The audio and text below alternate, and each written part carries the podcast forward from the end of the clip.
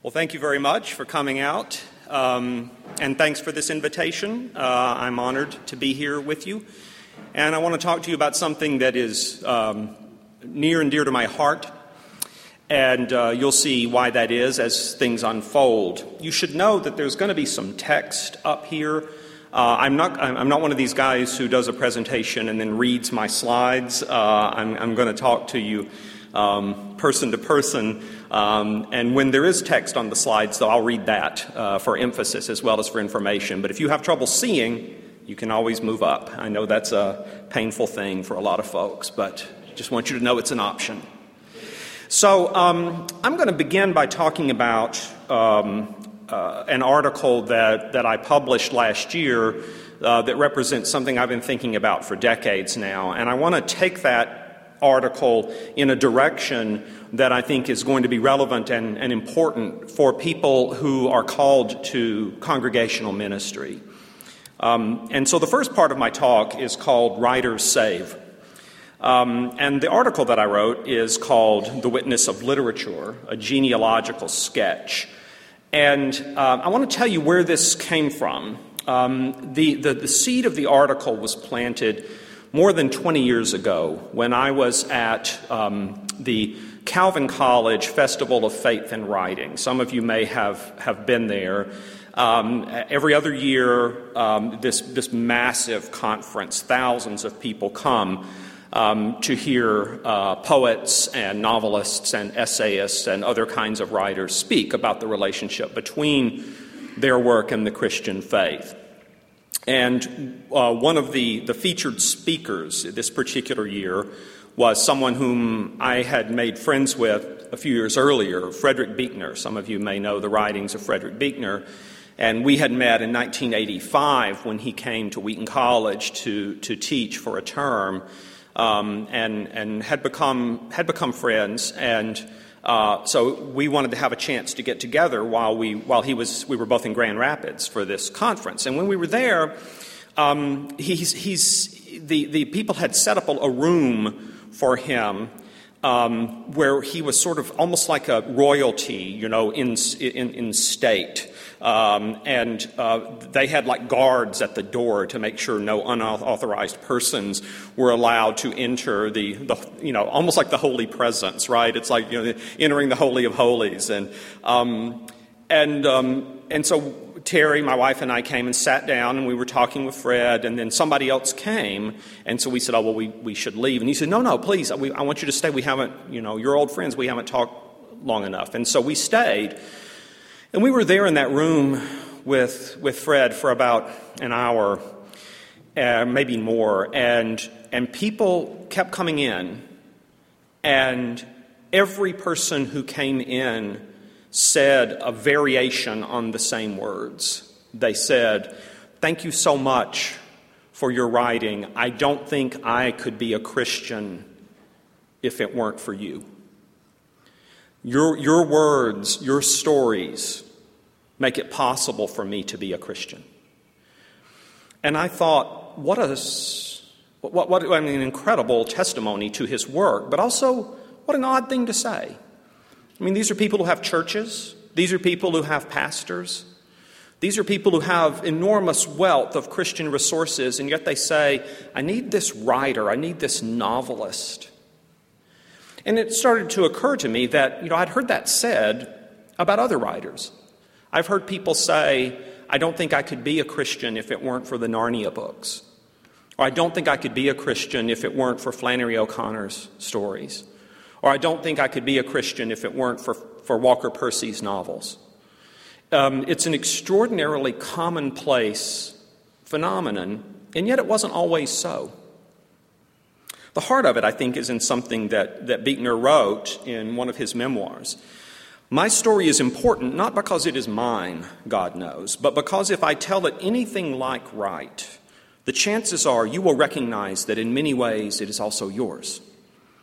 Maybe nothing is more important than that we keep track, you and I, of these stories of who we are and where we have come from and the people we have met along the way, because it is precisely through these stories in all their particularity, as I have long believed and often said, that God makes himself known to each of us most powerfully and personally.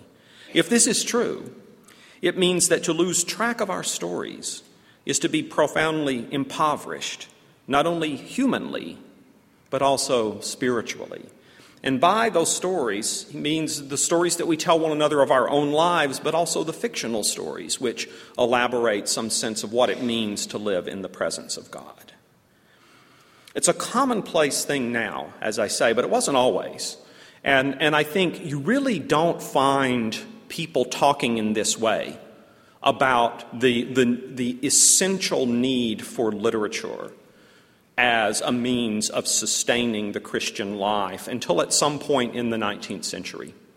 You just don't hear people saying that about Dante. You don't hear people saying that about Milton.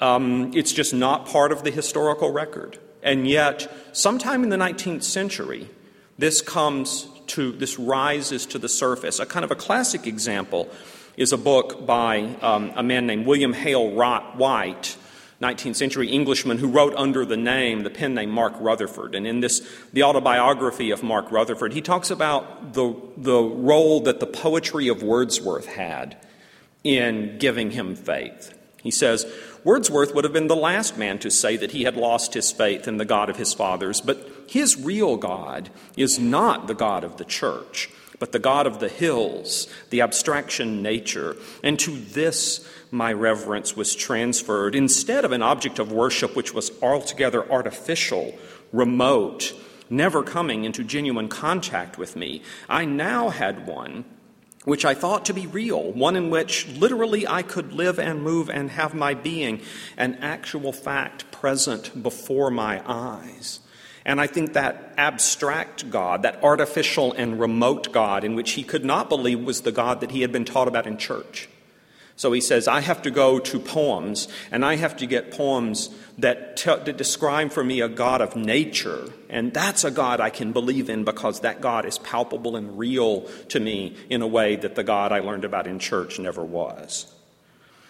God was brought from that heaven of the books and dwelt on the downs and the faraway distances, and in every cloud shadow which wandered across the valley. Wordsworth unconsciously did for me what every religious reformer has done. He recreated my supreme divinity, substituting a new and living spirit for the old deity, once alive, but gradually hardened into an idol. So his argument is that the God that I learned about in church was a God who hardened into an idol. And the living God in whom I could believe and with whom I could have contact was the one that Wordsworth showed me, this God of nature. Now you can see from this that what's often involved in this sort of substitute of literary deity for the God of the church, the God taught and proclaimed in church, is pretty much a loss of everything that is theologically, doctrinally distinctive. But it's not always that way. And in fact, another figure later in the 19th century became important, Robert Browning. There's our Armstrong Browning Library here. And in the late 19th century, when the first Browning Society was formed in London, soon to be succeeded by an American version of the Browning Society, which ultimately funded the creation of the Armstrong Browning Library here, it was because people believed that Browning was a kind of a designated prophet of something much closer than Wordsworth's poems were to biblical Christianity. But the idea was that in the late 19th century, people couldn't hear it from the pulpit. They couldn't hear it in sermons. They couldn't hear it from pastors. They had to hear it from poets. And if there's anyone who more than anyone else explains why it works that way, I think that's George MacDonald. George MacDonald is in an essay about fairy tales and the power of fairy tales says, suppose my child asks me what the fairy tale means, what am I to say? If you do not know what it means, what is easier than to say so? If you do see a meaning in it, there it is for you to give him. A genuine work of art must mean many things. The truer its art, the more things it will mean. It is there not so much to convey a meaning as to wake a meaning. And I think that is the key to what literature does. Kierkegaard famously wrote that our illusions that we have about ourselves cannot be dispelled by direct confrontation. They can only be dispelled indirectly. That is, we're very good at defending ourselves when our illusions are challenged straight on.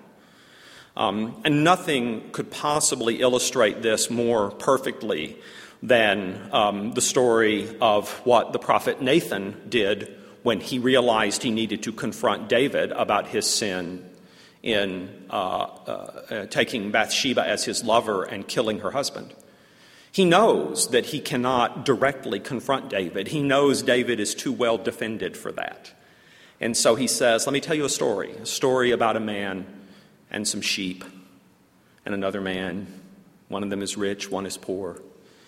And he elicits by telling a story in which David does not think he is implicated at all. He elicits from David a response. And then, because David is very smart, the only thing that Nathan needs to do in order to turn the tables is to say, you are the man. You're who I'm talking about. And David has already judged himself out of his own mouth. But it couldn't have been done directly. And I think that's often the way that it works for us, that people are, the word awake here is a really important word. That what literature does at its best is to awake in us a meaning that we don't know we're looking for, that we don't know that we're seeking, that we don't know that we need, and to set us off in search of a fuller and truer and more complete rendering of that meaning in our lives. This was, in fact, exactly how George MacDonald played a role in the conversion of C.S. Lewis. Lewis, when he was an adolescent, read MacDonald's novel, fantasy novel, Phantastes. And Lewis wrote, "What Phantastes actually did to me was to convert, even to baptize, my imagination. It did nothing to my intellect, nor at that time to my conscience. Their turn came far later and with the help of many other books and men, but when the process was complete, by which, of course, I mean when it had really begun, I found I was still with MacDonald and that he had accompanied me all the way and that I was now at last ready to hear from him much that he could not have told me at that first meeting. But in a sense, what he was now telling me was the very same that he had told me from the beginning." But Lewis did not, at that early stage, have the ears to hear that. What he did have was his imagination baptized and a kind of an awakening of his moral and spiritual imagination to possibilities not only that he was not interested in, but that he thought he had left behind. That is, he thought that the Christian faith was something he would never have anything to do with again. He had permanently outgrown it. And he didn't know when MacDonald captured his imagination that he was actually being drawn back, led back towards the Christian faith. He had no idea that was where he was going. Later on, when he had undergone a fuller development of his, and he had converted not just his imagination, but also his intellect and his conscience, then he was able to say, oh, MacDonald was actually telling me this all along. I just didn't realize it at the time. And then when he came to write his own works of fantasy, and especially the Narnia books, he used a very similar method. He wrote, "I thought I saw how stories of this kind could steal past a certain inhibition which had paralyzed much of my own religion in childhood. Why did one find it so hard to feel as one was told one ought to feel about God or the sufferings of Christ? I thought the chief reason was that one was told one ought to. An obligation to feel can freeze feelings, and reverence itself did harm. It was all so sober, and it was all so serious, and it was all so mandatory. And the rebel in Lewis reacted against that. But, he said, suppose that by casting all these things into an imaginary world, stripping them of their stained glass and Sunday school associations, one could make them for the first time appear in their real potency. Could one not thus steal past those watchful dragons? I thought one could. And thus he wrote the Narnia books. I think that it's really important for those of you who are in congregational ministry or who are called to congregational ministry or who just care about the success of congregational ministry in Christ's church. I think it's really important for all of you to think about how many people there are like Lewis who are not able to receive, for whatever reason, directly and immediately the teachings of Scripture.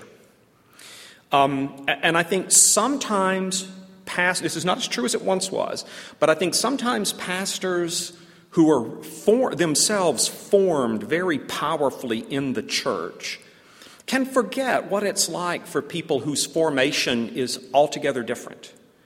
And I was reminded of this. This was not something that I planned. I knew what I wanted to say in this lecture, but what I didn't know is one of the wonderful things about teaching is how teaching can unexpectedly illuminate things that you didn't know a connection was going to form, but it did.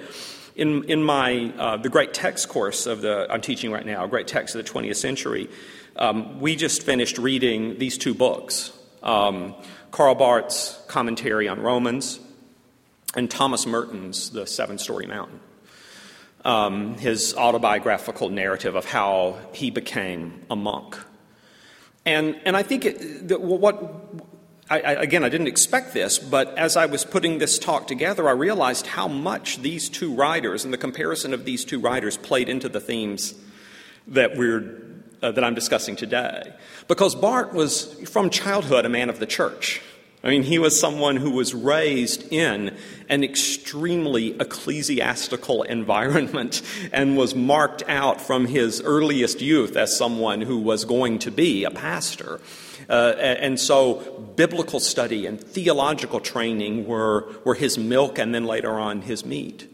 Whereas Merton was raised virtually without religious belief. And it's really interesting to see how radically opposed they are in their approaches, even though what both of them are trying to converge on is the same thing, authentic supernatural Christianity. So you could lay it out this way. You know, Barth is someone who is formed in a Christian subculture. Merton is someone formed in a secular subculture. Barth was professionally trained as a reader of Scripture. Merton as a reader of literature. Possibly because, well, largely because of this formation, Barth's chief concern about his society is idolatry. That is, it's the idolatry that he thinks Christendom is particularly prone to. Societies that think of themselves as Christian tend to become, Barth learned this from Kierkegaard, idolaters of their own status as Christians rather than worshipers of the living God. And so his concern is to bring, everywhere in the Epistle to the Romans, is to just bring the hammer to idolatry. All the forms of idolatry that Christians are particularly prone to. Whereas Merton, his concern, having been raised in a secular environment without any religious formation at all, his concern about his society is what I would call insensibility. That is, just simply, they're unaware of the presence of God. You know, that Merton, when he comes to see that the heavens declare the glory of God, as Psalm 19 says, it reorients his whole world. And he's like, this was happening all the time. You know, that the firmament was declaring his handiwork all along, and I never heard it. I never saw it. I was insensible to it. And so what he wants to do is to awaken people's sensibility. He's not worried about idolatry. He's not worried that they're worshiping the wrong thing. He's worried that they're not worshiping anything at all. And so their approaches are radically different. But I think that radical difference has pretty much everything to do with the difference between being raised wholly within the church and being raised completely outside the church. And I think that also has a lot to do, maybe this is a little more technical than we need to get into today in any depth, but I want to say it has a lot to do with their different responses to the question of natural theology and the role of natural theology. You know, Barth's famous reply to Emil Brunner's defense of natural theology is nein. No, we do not do natural theology. And so for him, grace is essentially annihilates nature, replaces nature, at least in the Epistle to the Romans. He changes a bit later on. But for Merton, grace perfects the work that nature began, or that God began in him through using nature. And we're going to come back to that later on, but I want to mention this right now because I think that one of the things that people who were formed in the church can sometimes forget is how much differently all these questions look to people who were formed completely outside the church. And they might need to make room for a different way of drawing near to God and allowing God to draw near to them. Keep that in mind as we move into the next section, which I'm calling the state of play. And I want to invoke a book, which I think is a tremendously important book by the Dutch scholar Johan Huizinga, called Homo Ludens, Man the Player, a study of the play element. The translation, the English translation says in culture. That's not right. Huizinga actually protested against that translation.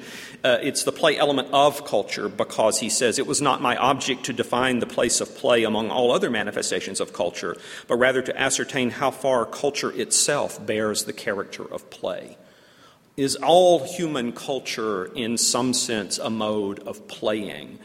And Huizinga says it is, and I think he's right, and I think that is immensely relevant to these very issues that we are talking about. In laying things out, he says, play is free. These are his major definitions. Is in fact freedom. Secondly, play is a stepping out of real life into a temporary sphere of activity with a disposition all of its own. And then third, play is played out within certain limits of time and place. It contains its own course and meaning. Play begins, and then at a certain moment it is over. Okay.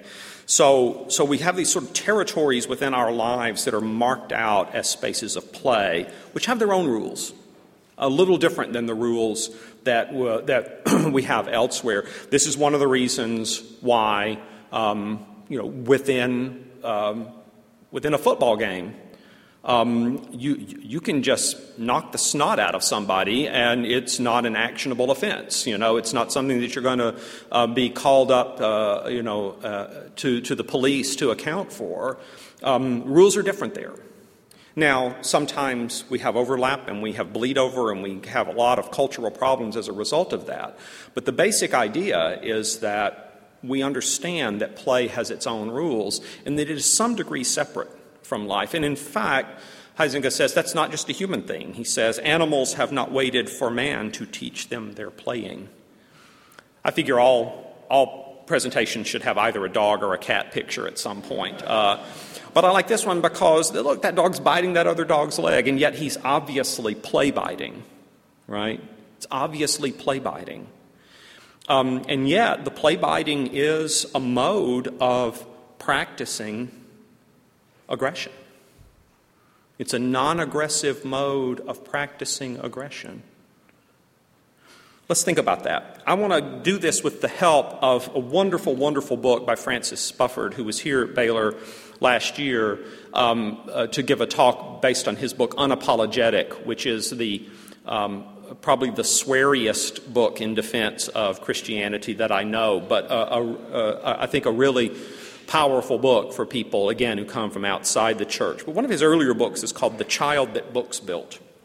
Great title, A Life in Reading.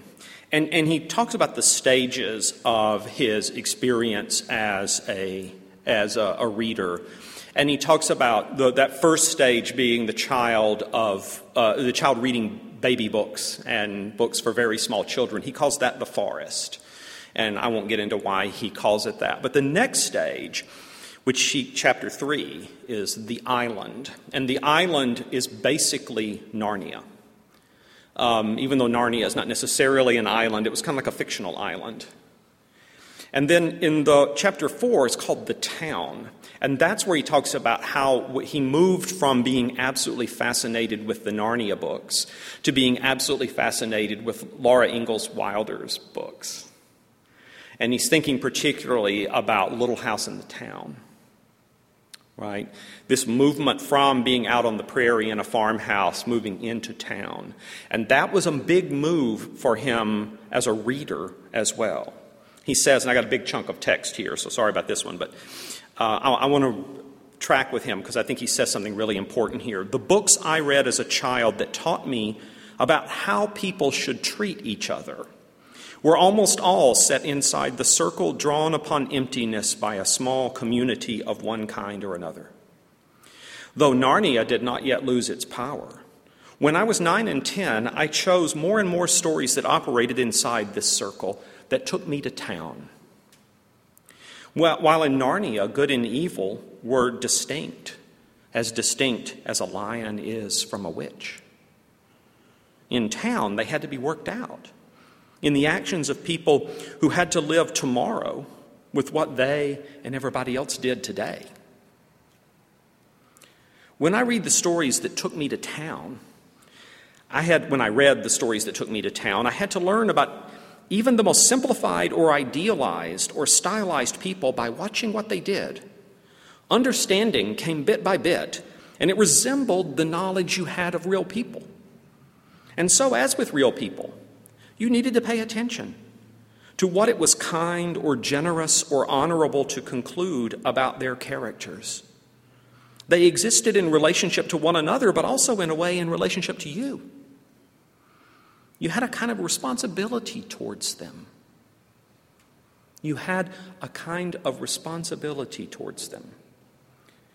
With no penalty if you let them down, except that you understood less than you might have done. See, so it's not like if you are not fair and you're not charitable and you're not generous to the people you see every day, there may be a really concrete penalty for you there, right? But if you're not fair, you're not charitable, you're not generous towards the people in the books you read, there's no penalty. It's a game. Except that you understood a little less than you might have done. And that lack of understanding might be something that comes back to haunt you when you leave the world of the books and move back into the world of your everyday life. The perceptions of fiction are transferable when they're the fictions of the town.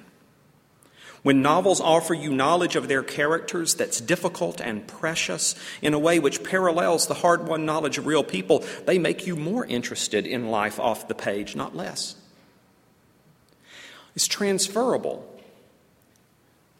But the transfer will only happen if you want it to. Nobody's going to make you. Nobody can make you. You have to be willing. Another recent work of criticism that I think makes this vivid is a wonderful book by Edward Mendelson, teaches at Columbia University, called The Things That Matter. And this is a real word of, I think for those of us who teach literature for a living, one of the things that we get frustrated by is students who say, I didn't like that book, I just couldn't identify with the characters. I mean, I don't care whether you could identify with the characters or not. That's not what this is about. Well, Edward sort of reminds, who's a friend of mine, a wonderful guy, he reminds me of something that corrects me a little bit. He says, anyone, I think, who reads a novel for pleasure or instruction takes an interest both in the closed fictional world of that novel and in the ways the book provides models of examples of the kinds of life that a reader might or might not choose to live. That is, you're interested in the book for itself, but you're also interested in the transferable lessons. Most novels of the past 2 centuries that are still worth reading were written to respond to both of those interests. They were not written to be read objectively or dispassionately, as if by some non-human intelligence. And they can be understood most fully if they are interpreted and understood from a personal point of view, not only from historical, thematic, or analytical perspectives. A reader who identifies with the characters in a novel is not reacting in a naive way that ought to be outgrown or transcended, but is performing one of the central acts of literary understanding. I think that's, I was like, yeah, that's really true. That's really true. Even though I still want to say, just because you can't identify with a character doesn't mean it's not a good book. Give it some, let's give it some room. But that identification, what is that? That's engaging in the transference that Francis Spufford is talking about.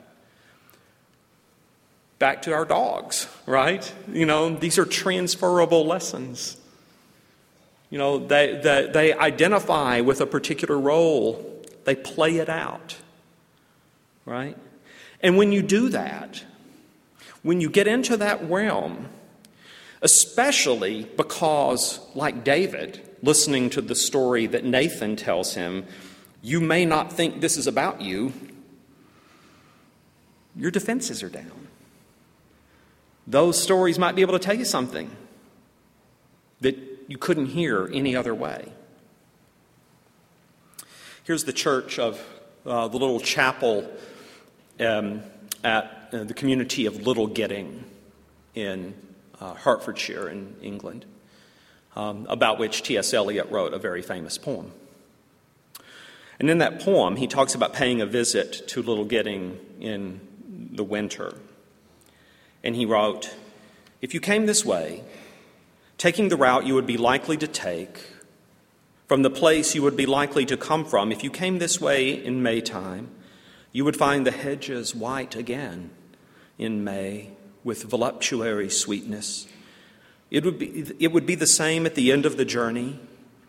If you came at night like a broken king, if you came by day not knowing what you came for, it would be the same when you leave the rough road and turn behind the pigsty to the dull facade and the tombstone. And what you thought you came for is only a shell, a husk of meaning, from which the purpose breaks only when it is fulfilled, if at all. Either you had no purpose, or the purpose is beyond the end you figured and is altered in fulfillment."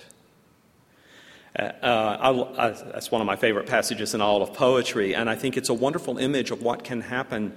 Sometimes we pick up a book, or we listen to some music, or we view some art, and our purpose, either we don't have much of a purpose, or our purpose is limited. We just want to be entertained, we want to be interested. And then something breaks through, something we weren't looking for, something we weren't expecting. And it's all the more powerful because we weren't looking for it and weren't expecting it. And when that happens, then you move from the husk of meaning to the fulfillment of meaning. And this is where I'm going to move towards the articulation of a problem. And then, to those of you who are in or want to be in or care about congregational ministry, a challenge. So, Francesca Aran Murphy has a book called God is Not a Story. And in this book, she's a theologian, she talks about the problems with story language. She says, the contemporary theological practice of describing Christian doctrines or beliefs as narratives or stories leads to a non-realistic idea of God, that is, to conceiving God as a story or narrative invented by ourselves. Now, notice that she doesn't say that that's what it is intrinsically. She says it's what it leads to. That is, when you think of your life exclusively in terms of the story that it tells, the narrative that you are in, it's very easy for God just to become yet another character in your story. And so she thinks that this kind of language is ultimately dangerous.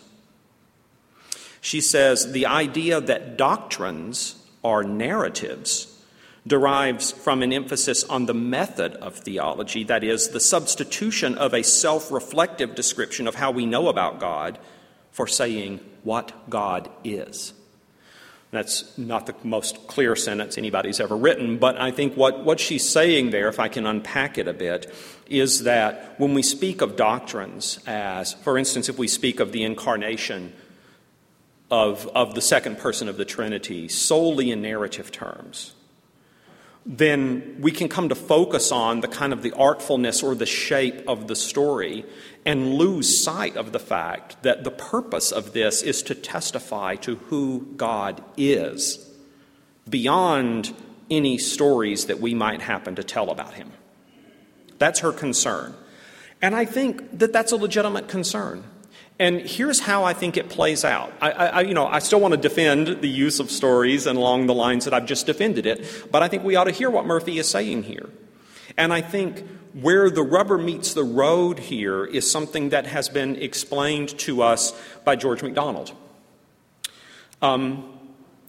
Here's what he says in one of his unspoken sermons. As many of you, I think, may know, MacDonald was an eccentric fellow, to say the least, and had trouble getting and keeping a pastorate. And so he wrote when he was not called to a church for long periods of time, he would just write sermons anyway and then publish them as unspoken sermons. And this is from one of his unspoken sermons. I will tell you, get up and do something the master tells you. So make yourself his disciple at once. Instead of asking yourself whether you believe or not, ask yourself whether you have this day done one thing because he said do it, or once abstained because he said do not do it. It is simply absurd to say you believe or even want to believe in him if you do not do anything he tells you. That's a strong word. It is simply absurd to say you believe or even want to believe in him if you do not do anything he tells you. MacDonald is saying if you want to believe in the Lord Jesus, then what you do is try doing what he tells you. We want to achieve perfect belief, perfect confidence, perfect trust. And say, okay, now that I'm absolutely sure, I will begin obeying. And MacDonald is saying, that's got it backwards. Try obedience, and from obedience, belief will grow. I want to go back to Thomas Merton, who in describing sort of the long and complicated and difficult and up and down journey that he had towards becoming a Christian and then becoming a monk, he talks about the period in his life when he was studying the poetry of the great English mystic and artist and poet William Blake. And he wrote this: as Blake worked himself into my system, I became more and more conscious of the necessity of a vital faith. To say that is to say a great deal, and I don't want to say it in a way that conveys more than the truth. I will have to limit the statement by saying that it was still, for me, more an intellectual realization than anything else, and it had not yet struck down into the roots of my will. It's interesting because notice how this echoes to some extent what Lewis was saying about MacDonald. He says, MacDonald baptized my imagination. He did not touch my intellect, nor did he touch my conscience at that time. And so you see here the problem is moving from imagination and intellect to the conscience and the will. The transformation of life that is manifest in obedience. So later on, when Merton is now reading more and more works of theology and spirituality, he still isn't done with that problem. He says, this is a really challenging word too. Even though the subject matter of your reading may be the mysteries of the Christian faith, the manner of contemplating them, speculative and impersonal, may still not transcend the natural plane, at least as far as practical consequences go. In such an event, you get not contemplation, but a kind of intellectual and aesthetic gluttony, a high and refined and even virtuous form of selfishness.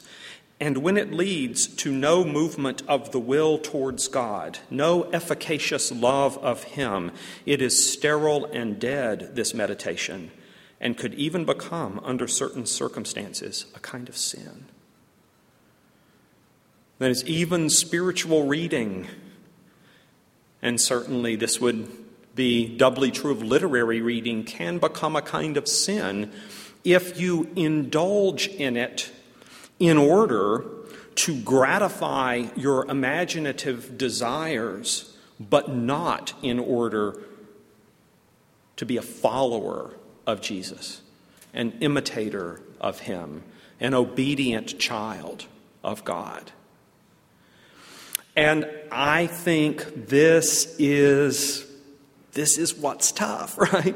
Because there are a lot of people who say, I get so much spiritual nourishment from reading Lewis and from reading Tolkien and from reading Fred Buechner and from reading Flannery O'Connor and from reading Walker Percy and from reading Madeleine L'Engle. And all, they say, I get that spiritual nourishment. I get nourishment that I don't get when I go to church. When I go to church and they just preach at me. But that's not awakening my imagination. It's not awakening a meaning and a sense of value and purpose. So forget about going to church. Forget about participating in my local congregation. I'm going to meet God in these books. But as much as I hate to say it, as a guy who loves literature and for whom literature has been such a shaping force in my own life, I recognize in this a desire, if I can put it in Pauline terms, to stick with milk and not move on to meat. That is, I can see this as, that's great. I can just stay in my room and I can read my books and I can enjoy this imaginative world, but I never actually have to go the step beyond that, which is required in, for instance, trying to love my neighbor. And that I think is what Murphy is getting at when she says God is not a story. And the way that I would put it, as I've done in my title, is to say God is more than a story, far more than a story. And so I think for those of us who care about congregational ministry, this really puts us in a difficult situation because there are these wonderful books and poems, stories that can awake a meaning for people who can't be touched in other ways, who are just blind and deaf to whatever it is that the church does. But these stories which can awaken the imagination are not enough. They are ultimately, at the end of the day, milk and not meat. They are food for spiritual children. I mean, I even hate to say it, I mean, I still read these things. I still draw nourishment from them. But if that's all I'm doing, if I'm not moving on to the difficult calling of obedience to Christ, which is, frankly, also death to myself, then I'm staying at the level of a spiritual child. So it seems to me then that we're at this is the heart of the matter. And I think that there is here a multiple challenge to pastors and teachers. And so I want to leave you with these thoughts. The first is, I really do think that ministry today requires people to use literature and the arts to help awaken people to sensibility of God's reality and presence. I remember I said that for Merton, the chief concern is insensibility. We want to cultivate sensibility. We want to awake meaning. This is how so many people in the congregation or people who won't join your congregation are able to have their first encounters with God, is through the mediation of beautiful and powerful stories. You cannot afford to neglect that. That has to be a part of congregational ministry, because this is who we're dealing with here, people who have never been shaped by the church, who have never been shaped by the Christian story, who are completely formed within the consumer, materialist, technocratic culture of America today. And they've got to start somewhere, and they've got to start with something that will awake in them a meaning that cannot yet be conveyed to them. Okay? Number two, I think, do this with some care and thought. Be aware of the difference between fictions of the island, that is, the ones that just give us imaginative delight, and the transferable fictions of the town, as Francis Spufford makes that distinction. I think that's really, really valuable. I think the transferable fictions, I think one of the books that I think does most to sort of embody these transferable qualities is The Lord of the Rings. I think The Lord of the Rings is amazing at showing something that you don't see that much in a lot of other books, which is just the hard slog that faithfulness is. The grinding work day by day of hanging on, sometimes by a thread, to what you believe to be true. And I think looking for stories that are transferable in that sense is a tremendously valuable thing. So think about how these stories might play a role in ministry, but also be particular about what they are. Not only the stories that awaken, but the stories that are transferable. And then third, I think you've got to be aware of what Merton calls the dangers of intellectual and aesthetic gluttony. You can be reading the right kinds of books. You can be reading rich and fulfilling books, but if you're reading them only in order to be entertained, only in order to get a kind of an imaginative thrill, and you're not willing to transfer the lessons of those books into your own life, your own walk as a Christian, then they won't do you that much good. They'll distract you, and then maybe it'll keep you from worse things, but they won't move you forward. You can become an intellectual and aesthetic glutton, just wanting more of those imaginative pleasures. And then finally, strive to teach and preach in such a way to encourage the move from involvement in story to obedience to the Lord. Involvement in story is where people are going to begin, many people who have not been formed by the church. That's a great place to begin. Wonderful things to do there, but you can't let people stay there. At the end of the day, what we have to do is to move towards that obedience, to be faithful children of our God. Thank you very much for your time.